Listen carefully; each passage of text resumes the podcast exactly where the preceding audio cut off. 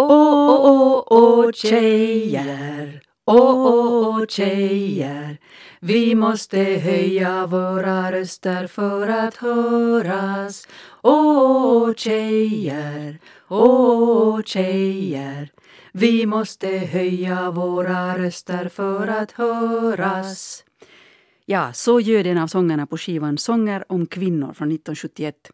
Texten är av Margareta Garpe och Susanne Osten och sången av Liselott Nilsson. Kvinnodagen till ära har Bokmagasinet tagit sig till det 70-tal då kvinnokampen fann sin röst även litterärt.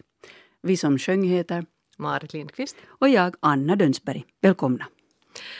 Och vi har träffat litteraturprofessorn Ebba Witt-Brattström som nyligen gav ut en bok som heter Stå i bredd, 70-talets kvinnor, män och litteratur. Och det här är en bok som dyker ner i ett litterärt decennium som av framförallt då manliga kritiker och litteraturhistoriker har ansetts ointressant och som en tråkig parentes mellan det språkexperimentella 60-talet och det postmoderna 80-talet. Och för några år sedan så gav Ebba ut boken Och alla kära systrar där hon gjorde en personlig tidsresa tillbaka till det här decenniet som i hög grad kom att forma och utveckla hennes tankevärld. Och jag börjar med att fråga henne varför hon valde att gå tillbaka till 70-talet just idag. Anledningen var ju att det här decenniet är så missaktat i litteraturhistorien. Det vill säga många unga människor tycker det är jätteskojigt med 70-tal och de lånar sina, vad blir det, mormödrars majonkläder och palestinasjalar och allt möjligt sådär. Men just när det gäller litteraturen så har inte den någon ordentlig status. Och när jag skrev min eh, förra bok som kom 2010, som är en slags kvinnorörelseaktivistbiografi kan man säga, eh, och alla kära systrar, och var ute och pratade med den, eh, så var det väldigt mycket folk som kom fram och sa vi är så glada att du ljussätter det här decenniet därför att vi har gått omkring och skämts. Vi har fått skämmas för att vi bodde i kollektiv, vi har fått skämmas för att vi var ja, med i Vietnamrörelsen eller i kvinnorörelsen eller att vi trodde på en bättre värld. Och, och allt som vi har eh, läst är inget värt och ändå så, så är det ju så att det var de här böckerna som förändrade våra liv. Så tänkte jag, men det är ju ja, men det är ju förskräckligt att gå omkring och skämmas för en stor del av sitt liv. Kanske när man blev vuxen, kanske när man, där man etablerade som ett kärleksförhållande, bildade en familj, gick ut i yrkesliv. Alla de här väldigt viktiga åren. Och så blir de på något sätt infettade av den här uppfattningen att det var estetiskt framförallt och kulturellt ett, ett eh, grådaskigt, politiskt korrekt eh, årtionde. Och det, det var det ju på många sätt, men inte bara. Och jag beslöt mig då för att jag skulle ge eh, det här projektet en chans och satte mig och läsa om eh, alla böcker. Framförallt skönlitterära men också en del debattlitteratur från det här, den här perioden. Och det var, det var fantastiskt. Det var jättekul. Allt var ju inte bra men det var så mycket som var bra. Och som jag skulle kalla för definitivt både klassiker och mindre klassiker.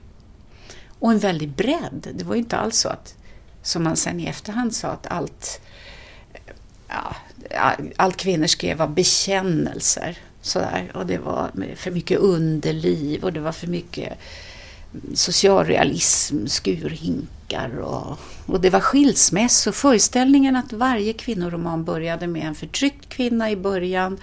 Sen eh, träffade hon på kvinnorörelsen i mitten och i slutet så skilde hon sig från sin man. Det finns nästan inte en roman. Ja, någon enstaka va. Men det är inte den typiska. Så att det där vill jag göra något åt. Mm. Det här var antagligen böcker som du läste då, på 70-talet ja, också. Ja. Och nu läste du dem på nytt Exakt. 40 år senare. Ja. ja. Hur förhöll du dig till eh, dem då och nu, så att säga? Jag tror att jag var en ganska typisk läsare på den tiden, men jag skrev ju väldigt tidigt, eh, redan 72 började jag recensera i Kvinnobulletinen de här böckerna och på några av dem har jag varit lektör för olika förlag och sådär. Så att jag var ju redan från början eh, litteratur, eh, ja, kritiker, litterat lite grann. Eh, så. Stor läsare har jag alltid varit. Men det är klart att jag läste dem på ett annat sätt så som många andra gjorde också då. Nämligen mera som en del av utforskandet av naturligtvis kvinnan, kvinnans historia, eh, Eh, relationerna mellan kvinnor och män, allt det där som nu täcks in av en jättelik och bitvis ganska tråkig eh, och exklusiv eh, genusvetenskap. Det fanns ju inte då. Så att det blev de här böckerna ett sätt att, som man säger, någon slags... Alltså, man kanske läste dem sociologiskt mera också. Och sen eh, även eh, vad män skrev eftersom där kunde man ju hitta den kvinnobild som man inte begrep sig på, som män hade och som man stötte på hela tiden i, i verkliga livet. Så på det sättet så var det ju som en stor upptäcktsresa. Och då kanske man inte skilde på samma sätt eh, mellan att jaha, det här är en historisk roman, Häxringarna, och jaha, det här är mm, är en slags eh, en blandning mellan rapportbok och um, dagboksroman, Rapport från en skurhink eller ah, århundradets kärlekssaga men den handlar om mig eller min syster. Eller, man läste mera identifikatoriskt så tror jag och tänkte inte så mycket på det. Så därför var det roligt att med litteraturforskaren, så att säga den mera seniora litteraturforskarens blick titta på de här böckerna och avgöra. Håller de? Håller de? Ja, förvånansvärt många gör det. Och de gör något nytt också man kan väl säga att det naturligtvis var ett realistiskt eh, årtionde. Men denna realism är något så mångfaldig. Den, den spretar åt olika håll. Den är verkligen innovativ och spännande. Och en poäng, någonting som jag ju inte var förberedd på, eller två kan man säga, det var ju de här eh, eller tre, de i alla fall olika teman som jag plötsligt förstod var helt utslagsgivande och kan samla upp en del av böckerna. Det första var ju det här temat eh, stå i bredd, att det fanns en sån man kan ju säga att det är banalt och det gäller alla tider att när kvinnor skriver så är det faktiskt inte bara för kvinnor. Utan de skriver ju också för att upplysa männen eller nå männen eller visa upp en del av verkligheten som då tidigare inte hade fått visas upp. Och det gällde ju, många av de här böckerna bröt ju ny mark på det sättet. Så att, eh, ja, man brukar nämna Kerstin Thorvalds Det mest förbjudna som ju etablerade det dittills helt okända faktumet i världen att kvinnor över 50 år kunde ha sexuella begär. Så, sådana saker som hela tiden lite förskjuta vad som hade ordsatts av olika typer av erfarenheter. Men att man också ville, så att det var upplysa männen, men man vill också nå männen. Männen måste med. Och det ser man ju tydligt i den här dialogen mellan Märta och Henrik Tikkanen tycker jag. På ett förtjänstfullt sätt. På, på det viset gick ju diskussionerna hela perioden att det fanns den här männen måste med för ensamma kan vi inte göra det här. Jämställdhet är någonting som gäller båda, bla bla bla. Så där höll vi på att tjata. Det finns i böckerna, jag tycker det är intressant. Det hade jag inte tänkt så tydligt skulle avteckna sig och eh, det andra är naturligtvis mor-dotter-relationen eh, som inte hade, vi har ju jättemycket far-son uppgörelser i litteraturen, ja ända till Karl Ove Knausgård kan man ju prata om det. Men just det här med mor-dotter och konflikter men också som överhuvudtaget tar tag i det var ju nytt för att i den klassiska litteraturen, eh, kvinnolitteraturen, är det ju så att mödrarna är i princip avlivade när romanerna börjar om man tänker på ja, såna här riktiga highlights som Jane Eyre till exempel och Charlotte Bronte och många författare också på nordisk botten har, har det på det sättet. De är galna eller i bakgrunden eller, eller avlivade. Så det, det, men här tar man tag i det här på ett nytt sätt. Det är väldigt spännande. Sen en ny typ av kvinnohistorisk realism som verkligen skriver med en slags saklig och underbyggd och lågintensiv vrede som Kerstin Ekman men det fanns flera med henne i den. Men hon gjorde ju detta med, med sina fantastiska historiska romaner som skriver fram man säga, historiens underavdelningar, kvinnor och barn, med en blick på maktens män. Men det jag också blev förvånad över var ju att eh, de manliga författarna tog ett sånt kliv. Började så att förhålla sig till den här feministiska utmaningen och var på väg mot en mer ansvarstagande mansroll. Man kan ju säga att sociologiskt sett är det ju, går det ju att bevisa att 70-talet innebar att män på ett annat sätt började ta ansvar för sina barn. Alltså mer på bred front. Såklart det alltid har funnits fäder som har gjort det men, men också in på med små barn och sådär. Det var ju nytt med pappaledighet och föräldraförsäkring och sådär. Eh, och det är någonting bra som har fortsatt i våra länder, i vår del av världen. Men fortfarande så fattas det här att eh, förhålla sig solidariskt till eh, sina barns mamma eller till sin hustru eller till sina döttrar ibland också. Alltså att tänka efter på det sättet och granska sin maskulinitetskonstruktion. Det har vi inte sett så mycket av tycker jag. Men det var som en liten rörelse där på 70-talet. Jag försöker ju lyfta några av de främsta exponenterna där ju Henrik Tikkanen får bli ett, ett exempel. Och, eh, men även Ingmar Bergman med Scener ur ett äktenskap. Den hade bara kunnat skrivas på 70-talet. Därför att det fanns då den här publiken, det fanns det här i luften. Eh, det var liksom feministerna var på och männen svarade på olika och ganska komplexa vis.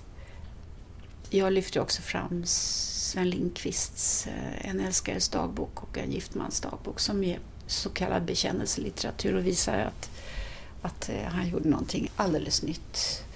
Och han blev också en bestseller på det. Han skrev fram en helt ny manstyp som till exempel inte kan njuta sexuellt överhuvudtaget om inte hans hustru njuter lite mer skulle jag säga. Något så ovanligt. Det är intressant att se att det fanns två stora sådana här debatter under, under perioden. Det ena var Kerstin Thorvalds, det mest förbjudna. Det var liksom äckelreaktioner och karaktärsmord på den. För mycket sex, fel sorts sex, kvinnor över 50 och så vidare. Ja. Och sen så var det Sven Lindqvist, att de manliga kritikerna blev precis lika arga på honom. För han visar fram, och han var som en könsförrädare här. Här håller vi ju en gemensam front. Och han har ju dessutom eh, långa avsnitt om impotensproblematik. Nej, men alltså det är nog det mest förbjudna för män att skriva om. Men det gick på 70-talet. Det här är ju också en bit in på 80-talet, men det gick. Mm. Du talar om det här skamliga, att folk tycker att det är skämmigt att de, mm. och deras 70, de skäms för sitt 70-tal och det är kanske också lite av en utgångspunkt just för den här Stå i bredd, att du blev upprörd över ja. hur man ser ner på 70-talet och den här litteraturen. Eh, hur kommer det sig att det är så skamfullt, eller upplevs som skamfullt?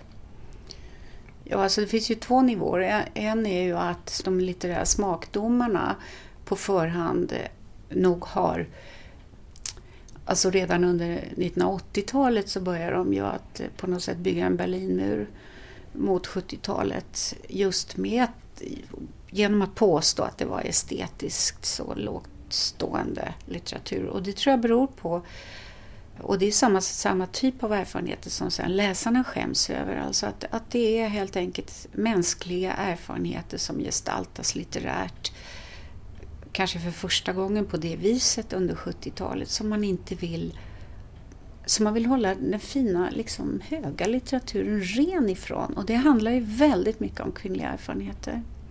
Och problemet att om du beskriver en, jag menar våldtäkt naturligtvis, men även andra förnedringssituationer för kvinnor så finns det ju alltid en kritik emot hur patriarkatet så att säga lever i de män som utför det här. Och den typen av kritik vill man inte ha som eh, i alla fall maktman.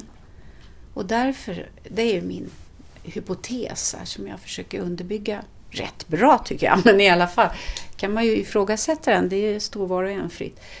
Det är att man sen, eh, alltså man vill inte man vill inte befatta sig med det där. Litteraturen skulle eh, på något sätt, det blev någon slags reningsprocess där som var väldigt hård. Jag kan ta ett citat från eh, Ingmar Björksten som var eh, kulturchef på Svenska Dagbladet. Han envisades med att recensera Kerstin Thorvald fast han absolut avskydde henne. Och han kunde skriva ungefärligen i samma ordalag efter, i slutet av varje recension att jag är, jag, jag är så trött på kvinnliga underliv. Det intresserar mig inte. Och det är ju helt naturligt upp till honom att det behöver han ju inte. Men varför ska han recensera dem?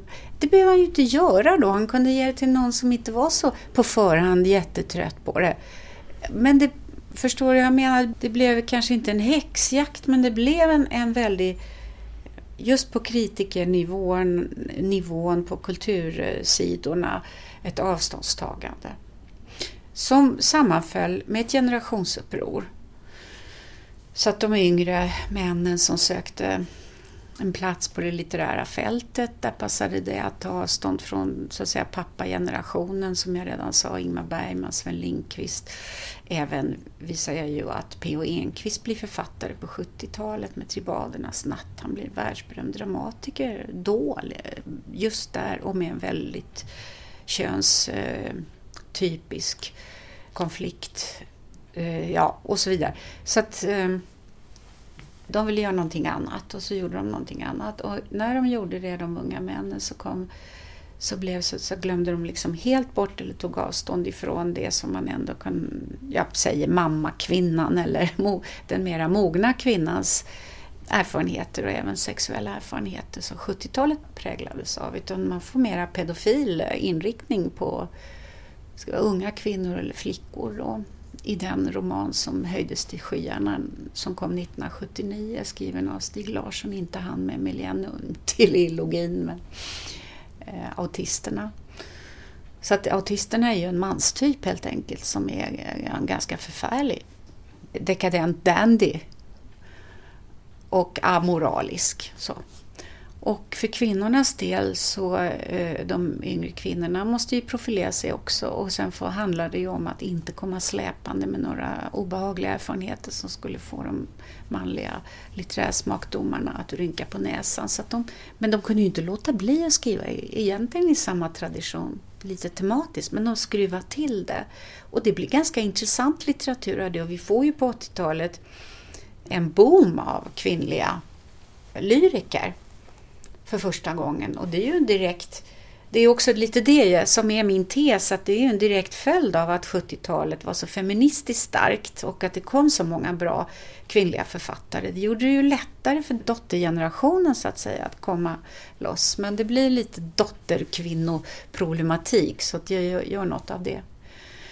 Men sen vet inte jag hur pass eh, avgörande det är att det är just 70-tal och 80-tal. Jag tror att det är speciellt, men alla perioder är ju sådana att nästföljande period profilerar sig litterärt och kulturellt och så vidare mot den politiskt och så mot den föregående. Men, men min stora poäng tror jag är att visa på att man kan inte försänka ett ett decennium i, i någon slags skammens djuphav eller liksom sätta in i en glasburk och skruva på locket och låtsas som de här böckerna aldrig funnits. Som litteraturhistorierna, handböckerna och så vidare gör. Lite nedlåtande om man skriver om det och helst skriver man inte om det. Man talar om 60-talet var språkexperiment tält och intressant och så 80-talet, det var komplext och hög, estetiskt och, och så där, poststrukturalistiskt och postmodernt och intressant och så. Och jag säger att ja, men här, fanns det, här låg de här tio åren och var hur intressanta som helst. Om man inte ser den linjen, och, och så tillvida är jag verkligen litteraturforskare. Jag tror på litteraturens rörelse genom tiden man förlorar något och man förlorar en rad klassiker och det är de jag hoppas att jag har kunnat lyfta nu helt enkelt. Så att de aldrig mer ska bli bortglömda.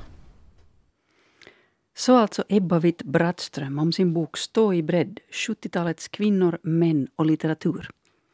Jag måste säga att jag uppskattar sådana här böcker som kan sammanfatta en hel epok litterärt. Jag menar, somt har man läst, somt har man inte läst, men då får man i alla fall en uppfattning om dem. Och, och hon har ju en finlandssvensk eloge här också faktiskt. Uh, som jag stötte på redan då vid Bokmässan i Helsingfors 2012 när Ebba Witt-Brattström samtalade med Johan Vrede om hans bok Tikkanens blick. En essä om Henrik Tikkanens författarskap, livsöde och personlighet. Där han alltså skriver om sin svåger. Så då i den diskussionen så framkom det att hon fann den eh, Tikkanenska dialogen mellan Märta och Henrik vara alldeles unik. Och i, det här, i den här boken så fördjupar hon det här resonemanget.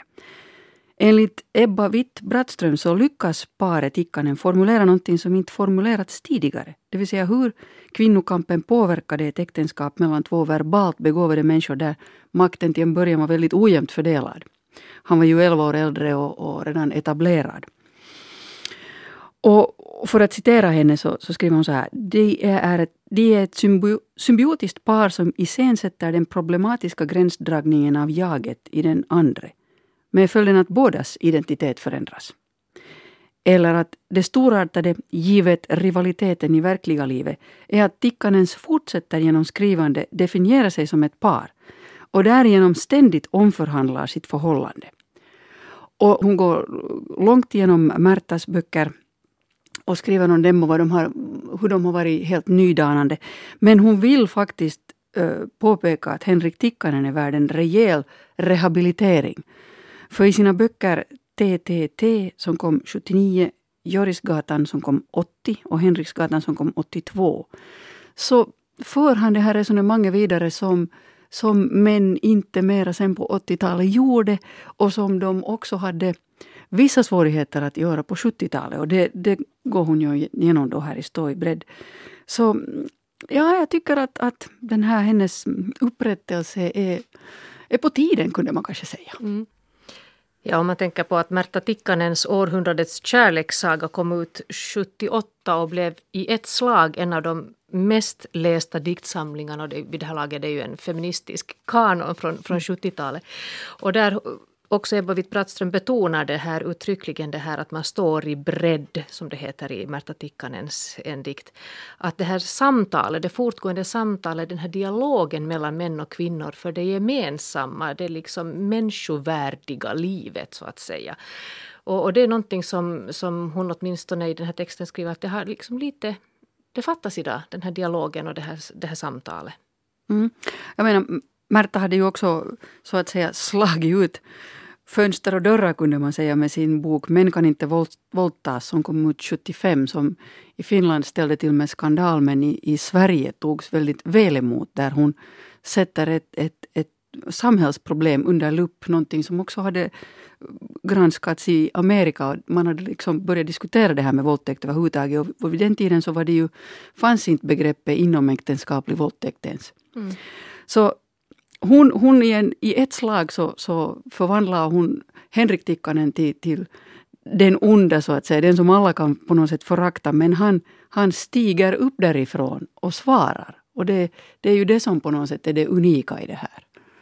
Mm. Att, att samtalet trots allt går vidare trots att han av många betraktas som det, den stora obehagliga motståndaren, kunde vi säga.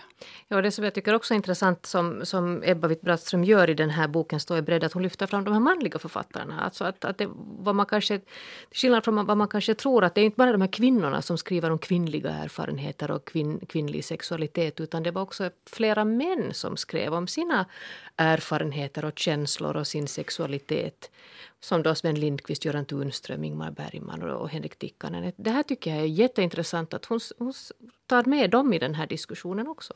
För mm. det är ju hit de hör.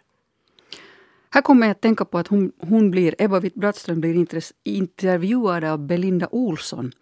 I Belinda Olssons lite ja, kritiserade uh, serie, tredelade serie Fittstim, Min kamp, som handlar om hennes lite desillusionerade uh, blick på den, den feminism som hon tog del i på 90-talet. Och då intervjuar hon alltså Ebba som säger att, att eh, kvinnor, kvinnor kämpar inte längre för, för arbetsmarknadsfrågor eller, eller sånt som berör kvinnor i majoritet. Utan det har blivit en um, fråga om till exempel sexuella orienteringar. Eller med en typisk vitt Brattströmsk formulering, det är som romarriket. Och det hon menar att, att på den tiden så, så hade majoritetsfeministerna ett ansvar för att det som uppnås ska vara bra för alla. Och att där har man på något sätt tappat fokus nu. Och tja, det kan ju var och en lite fundera på. Men, men jag skulle vilja slå ett slag för någon som jag tycker att på sätt och vis bär vidare det här och det är Liv Strömqvist, serietecknaren, den svenska serietecknaren. Som i sin senaste seriesamling som heter Kunskapens frukt fokuserar på, på, på det kvinnliga könet. Och hon, det är alltså en idéhistoria om det kvinnliga könsorganet och menstruationen och hur man har sett på det genom årtusenden kan vi säga faktiskt. För den här kvinnan väjer inte för de stora tankarna. Och hon funderar på sådana saker som att varför blandar folk på vulva och vagina? Vulva är de yttre, de synliga delarna av det kvinnliga könsorganet och vagina det inre. Att i sitt nu försöka blanda bort de här yttre, de finns där. Och så ger hon ett, ett avslöjande som kanske många av oss inte riktigt visste att, att 1998 så upptäckte man att klitoris i själva verket är ett mycket större och mer vittförgrenat organ än den lilla knoppen vi hittills har pratat om. Allt detta lär man sig med den här. Så jag rekommenderar varmt åt alla som på något sätt har en känsla av att feminismen har börjat tala om saker som inte berör dem, att läsa Liv Strömquists seriealbum Kunskapens frukt. För den är väldigt lärorik och väldigt rolig utan att vara stötande. Mm. Och Belinda Olssons tredelade tv-serie Fittstim, så den sänds ju just som bäst på Yle 5. Andra avsnittet sänds idag, söndagen den 8. Och det första avsnittet kan man ännu se på arenan. Just det. Uh, Ebba Witt-Brattström talar också om Kerstin Ekman och hennes historiska romaner där hon uh, sätter det kvinnliga i fokus och ser på, på historien ur en, en kvinnlig synvinkel. Ehm, och vi ska bege oss tillbaka till 1700-talet här i slutet av bokmagasinet och fundera på vad 1700-talet kan säga oss idag. Och en som har ett svar på det för sin egen del är författaren Anna Lestadius Larsson som är journalist i botten och hon har skrivit romanerna Barnbruden och Pottungen där hon för oss tillbaka till 1700-talet, en epok som Lestadius Larsson valt att skildra ur kvinnornas perspektiv. Och Mi Vegelius har träffat Anna Lestadius Larsson.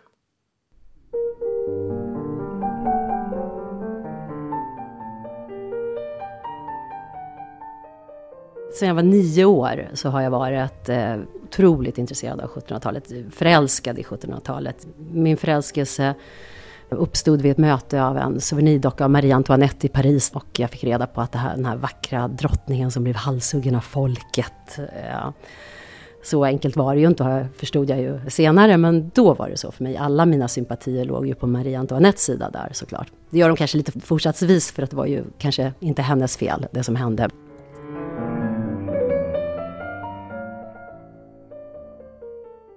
Det började ju med kläderna och flärden och prakten. Det började för mig på något sätt en gång som, som barn och ung med det här 1770-talet då, som där barnbruden utspelar sig. Men sen är det ju, mer och mer har det ju blivit just idéerna. Hela, alltså mycket av de värderingar vi har idag eh, bottnar i upplysningstiden. Och ändå så var det, var det så fördomsfullt mot kvinnor eh, på den tiden. Och det var så begränsat vad kvinnor kunde göra. Jag har tre huvudfigurer. Så det är um, en hertiginna, hertiginnan Hedvig Elisabeth Charlotta. En adelsdam, Sofie von Fersen, gift Piper. Och sen, de fanns på riktigt, eh, så de är verkliga figurer. Och sen är det en fiktiv eh, huvudperson också som är en tjänsteflicka, Johanna Pottungen. Hon bor verkligen långt nere kan man säga. Ja, hon är lägst i hierarkin i första boken, Barnbruden. Hon är ett litet hittebarn som lämnas vid slottet och blir ett av de här källarbarnen i slottet som får hugga i där det behövs. Och hon är traumatiserad stum. Så hon kan bokstavligen inte tala för sig så att hon blir satt på det värsta skitgörat i slottet och det är att tömma och tvätta slottets pottor. Men blir sen då, eh, får en chans. Den nya prinsessan, hertiginnan Charlotta, hon var bara 15 år när hon blev bortgift. Hon blir mörkrädd i det här stora slottet. Stockholms slott är väldigt stort. Och eh, då blir pottungen uppkallad att sitta på natten i ett pottskåp vid sidan av prinsessans säng beredd med pottan i handen om prinsessan skulle ringa i sin klocka. Yrvaket sköt hon upp dörren, lyckades kravla sig ur skåpet på sina halvt bortdomnade ben, blinkade mot den svagt lysande nattlampan och smög försiktigt fram med nattkärlet. Där på kanten av den stora paradsängen satt den unga kvinna som hon förstod var hertiginnan av Södermanland. Inte mycket mer än en flicka, några år äldre än Lisen. Hertiginnan log skyggt, tog pottan och gjorde lättad sina behov. Charlotta satt på sängkanten och sneglade på den besynnerliga lilla varelsen som uppenbarat sig ur skåpet.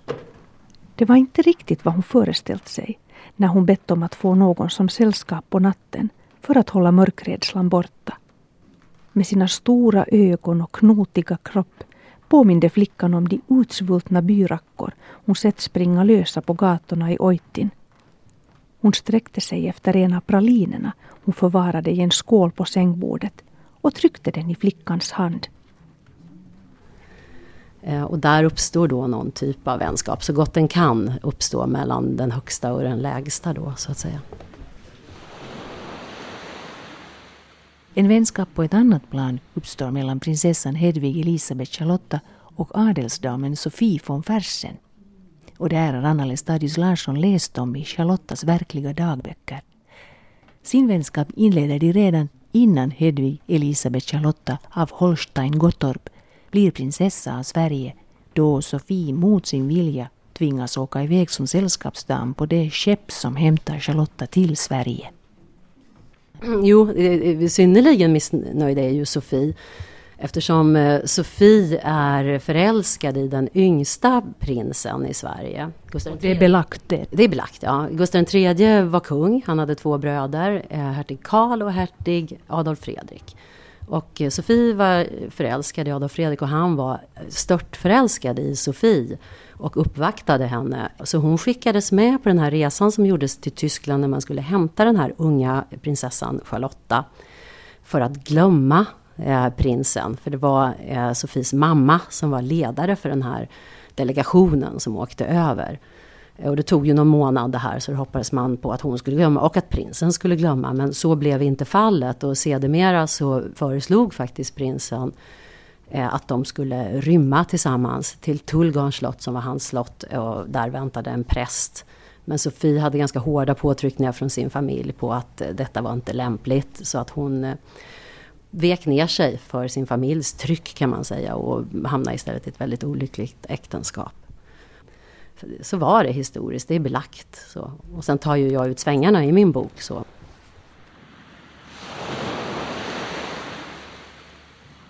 Vare sig hennes familj eller kungen ville att hon skulle gifta sig med prinsen. Eh, Gustav III egentligen för att han tyckte nog att von Fersen var tillräckligt mäktiga ändå. De var ju en av de allra mäktigaste adelsfamiljerna och det skulle då ställa till trassel. De andra adliga familjerna skulle kanske börja bråka om det. Varför ska de få ett sånt privilegium att bli ingifta i kungahuset och så. Och Sofies pappa ville ju inte stöta sig med kungahuset. Så hon fick vika ner sig därför. Offra sin kärlek. Och hur har din historia gått vidare i Pottungen? Man kan säga att Barnbruden den handlar om 1770-talet när eh, de alla, alla tre är flickor egentligen de är tonåringar, Charlotta och Sofie och Pottungen är något yngre. Eh, 1770-talet är ett ganska glansfullt eh, decennium i svensk historia. Gustav III gjorde anspråk på att vara Nordens Apollo. Han ville efterlikna det franska hovet, så det var praktfullt. Det var mycket regler, men det var också väldigt stiligt och det var mycket fester och teater och sådär. Pottungen, då hoppar vi lite i tiden och eh, det är alltså mars 1792 när den börjar och eh, Gustav III ligger skjuten i sin säng, paradsängkammare efter attentatet på Operan. Hertig Karl blir efter att Gustav III dör förmyndarregent. Eh, och det här är en tid man inte vet så mycket om tror jag de flesta den här förmyndartiden. Det var en väldigt spännande tid. Eh, dels för hur hertig Karl misslyckades med att sköta landet, vilket nästan är dråpligt ibland, hur det gick till. Men också för att den franska revolutionen rasade ju i Frankrike och spreds ut över Europa och även på Stockholms gator så ropades det på revolution och Folk eh, skrek efter poliser, man kunde de stora revolutionärernas namn och man hade även såna röda jakobinmössor på sig för att visa sitt eh, missnöje och engagemang. Så att, eh, det var en turbulent tid och, och de styrande var rädda för att det skulle hända även i Sverige. Här hörde vi Anna Lestadius Larsson som har skrivit böckerna Barnbruden och Pottungen och det var Mi Vegelius som hade träffat henne och med uppläsning medverkade Pia-Maria Lehtola.